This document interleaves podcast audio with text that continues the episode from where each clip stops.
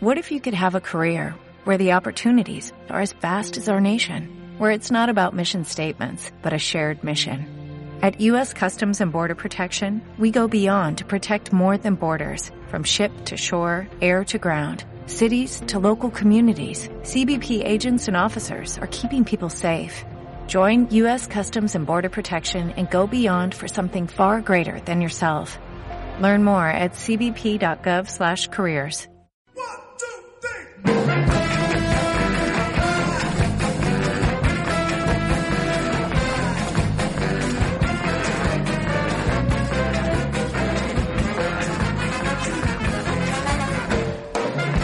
Bueno, vaya semanita que llevamos, vaya semanitas que nos están pasando las noticias por encima casi a diario, así que yo creo que Jorge va tiene mucho material para inspirarse en sus spoilers de la historia. Hola Jorge, buenos días. Buenos días. Mira qué tienes para escoger, ¿eh? Sí, la sí, destitución sí. de un seleccionador, la dimisión de un ministro Mm. que llevaba una semana en el cargo, lo del Aquarius, la decisión de Griezmann. Hombre.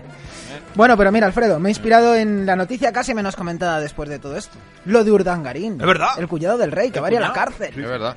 Esto ha quedado, es verdad, un poquito eclipsado por todo eso que has ido enumerando y que nos ha pasado esta semana o semanas. Pero a mí me ha hecho lo de Urdangarín pensar en un tema.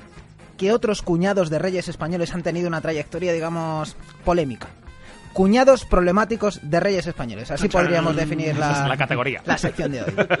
Y entre los cuñados más chungos que he encontrado en la historia de nuestra monarquía, me he topado con un personaje muy peculiar que se llamó Antonio María de Orleans y que fue el cuñado que le cayó en desgracia a nuestra reina Isabel II. Isabel II, que con respecto al rey Felipe VI sería su. Su- deja de pensar. ver, tenía un canal, no. Don Juan Alfonso Sí. XIII, Alfonso No, no. XII, la madre de su tatarabuelo, o sea, su tatara, tatarabuela, ¿no? No sé, no sé cómo Yo se llamará. Se llamaría Isabel. tatarabuela, yo creo, sí. No, no creo que haya Ya, nombre ya, para ya, ese ya. parentesco. No, Sería la retatarabuela. Re, ya, ya. Bueno, eso sería Isabel II de Felipe VI, su retatarabuela o lo que Tatara, tatarabuela sería, yo creo. O, Tatararí. Al cuadrado, no sé. El caso es que esta reina tuvo por cuñado a, una, a un pieza que, como os he dicho, se llamó Antonio de Orleans, aunque fue mucho más conocido por su título nobiliario, que era el Duque de Montpensier. Música de duques. ¿Bailas? Es que como, como ya habréis podido deducir por Orleans, Montpensier, este hombre del que hablamos hoy era francés. Sí, no, francés, no. Era francés. Su obsesión durante toda su vida adulta, sin embargo, fue convertirse en rey de España. Vaya. Esa era su pedrada. Pero por mucho empeño que le puso, pues no pudo ser. Lo de la ambición ya le venía de familia, porque eh, su padre, Luis Felipe de Orleans, se convirtió en rey de Francia después de apoyar una revolución en 1830 que echó del país al último de los Borbones que reinaron en Francia, a Carlos X. Le hizo un poquito la cama para quedarse él con la corona. Por cierto, aquí voy a hacer un inciso porque es importante para lo que contaremos luego. Un inciso para destacar el mal rollito, la inquina, el odio incluso diría yo que hubo durante mucho tiempo, dicen las malas lenguas que lo sigue habiendo, entre dos ramas de una misma familia, la rama de los Borbones y la rama de los Orleans, que llevan siglos ahí protagonizando unas bonitas conspiraciones palaciegas y alguna que otra puñaladita trapera. Oye, pero este Antonio era un Orleans, ¿no? Eh, sí. El, el tipo del que hablabas antes, el cuñado de, de Eso es. ¿no? Sí. Antonio fue el más pequeño de los cinco hijos Sí. que tuvo Luis Felipe de Orleans. Dale. A él le dieron, como correspondía a la época, una estricta educación militar, se llenó de medallas en la guerra de Argelia y cuando vino de África llegó el momento de casar al niño. Ya sabéis que en estos tiempos las bodas de los infantes y los príncipes eran asuntos de Estado, no lo decidían ellos. Los protagonistas no tenían nada que decir y en este caso era el padre Luis Felipe de Orleans quien se puso a negociar para ir colocando a sus vástagos en diferentes casas reales europeas, casándoles con unos y con otras a ver qué podían pillar, a ver dónde les colocaban bien.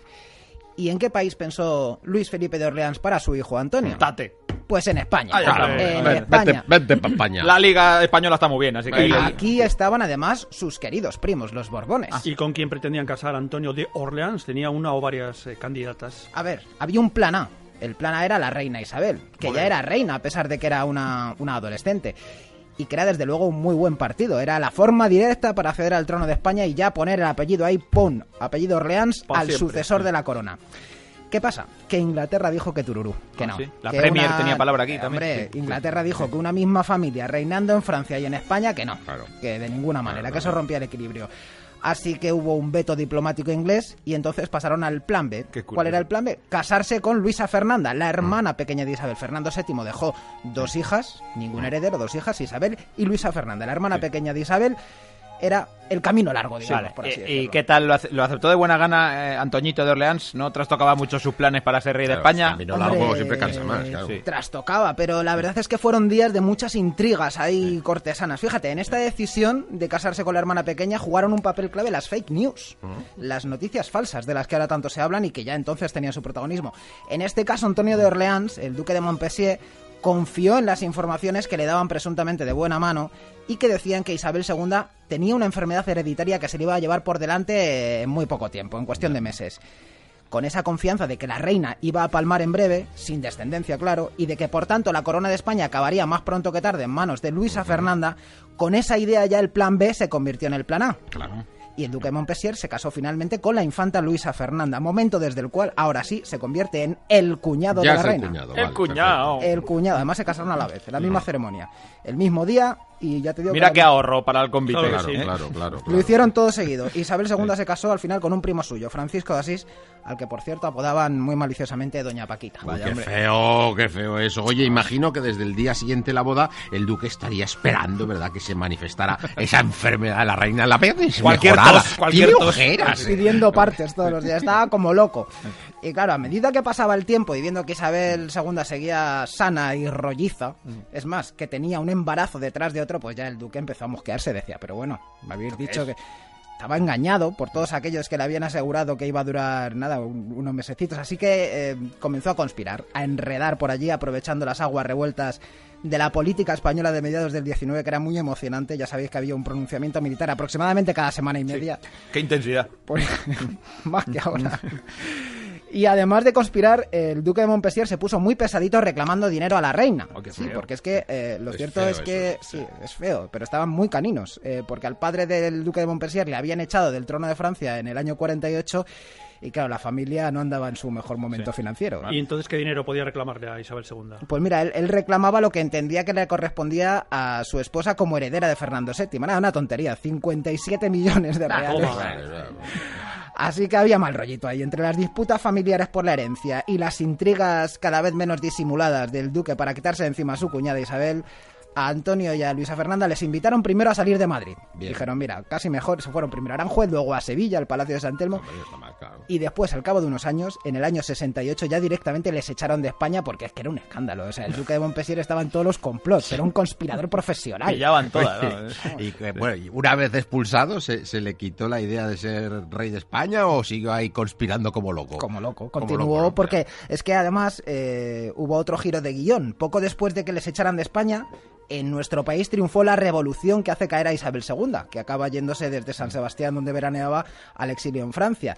Y por fin, pensó el duque, tenía una oportunidad, porque en España, con Isabel en el exilio, en España se necesitaba un nuevo rey. Y el general Prince se puso rápidamente a buscar por media Europa a un nuevo monarca para España. ¿Y quién levantó la mano diciendo, ¿quién? Oh, ¿Quién? Yo, yo.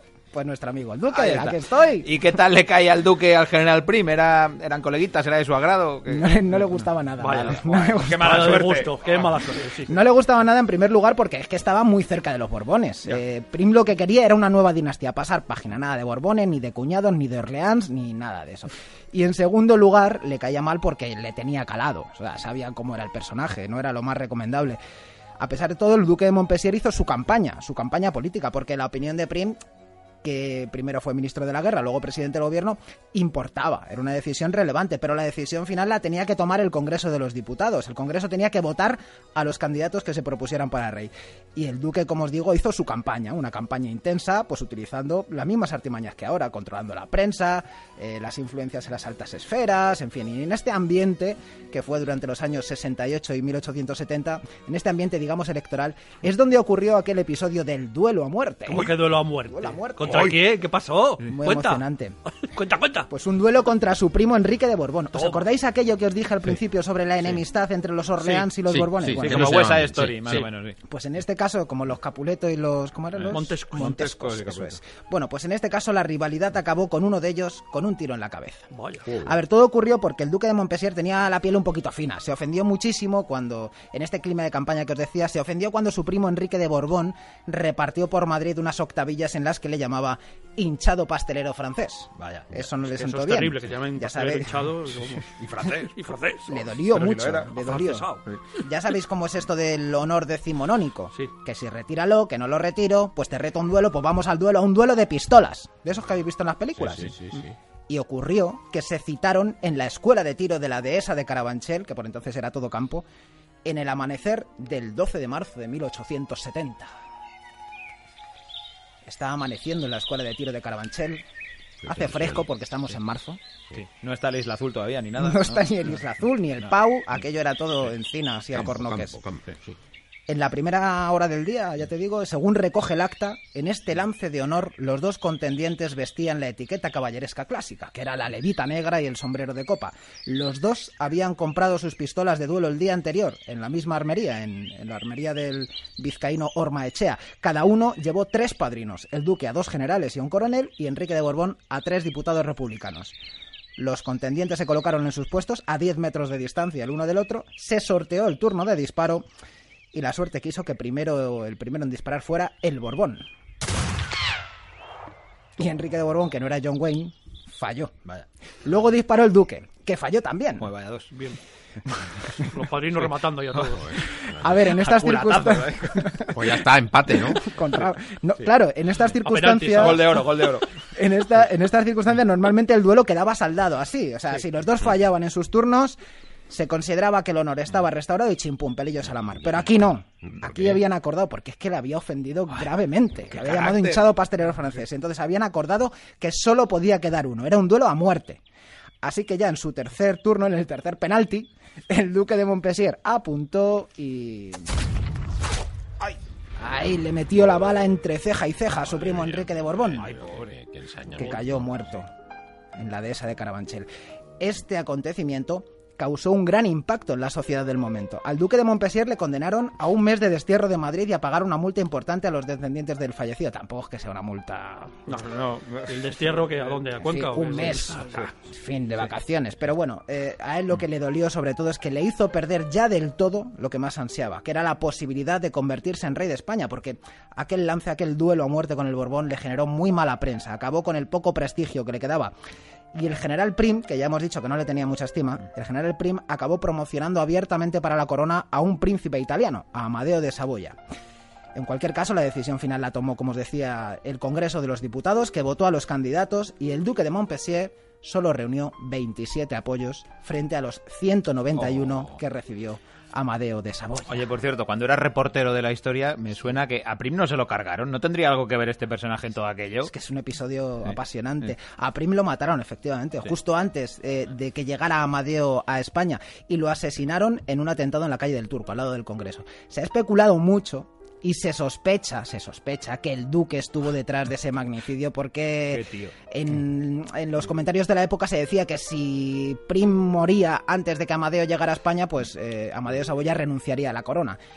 Y claro, Antonio de Orleans era experto en conspiraciones. Pero bueno, el asesinato de Prim tiene todavía muchas sombras y hasta donde yo sé no hay pruebas fehacientes de la participación del duque de Montpensier, aunque si esto fuera el Cluedo, desde luego el cuñado de Isabel II sería, de Isabel II sería uno de los de los sospechosos, ese cuñado tan peligroso que fue Ay, el los duque de cuñados, Montpensier. que los carga el diablo. Gracias, Jorge Abad. Hasta la semana que Hasta viene. la semana que viene. ¿No se merece tu familia lo mejor? Entonces, ¿por qué no los mejores huevos? Ahora, Egglands Best están disponibles en deliciosas opciones. Huevos clásicos, de gallina libre de jaula y orgánicos de Egglands, que ofrecen un sabor más delicioso y fresco de granja que le encantará a tu familia. En comparación con los huevos ordinarios, Egglands Best contiene la mejor nutrición como 6 veces más vitamina D, 10 veces más vitamina E y el doble de omega 3 y B12. Solo Egglands Best. Mejor sabor, mejor nutrición, mejores huevos. Visita egglandsbest.com para más información.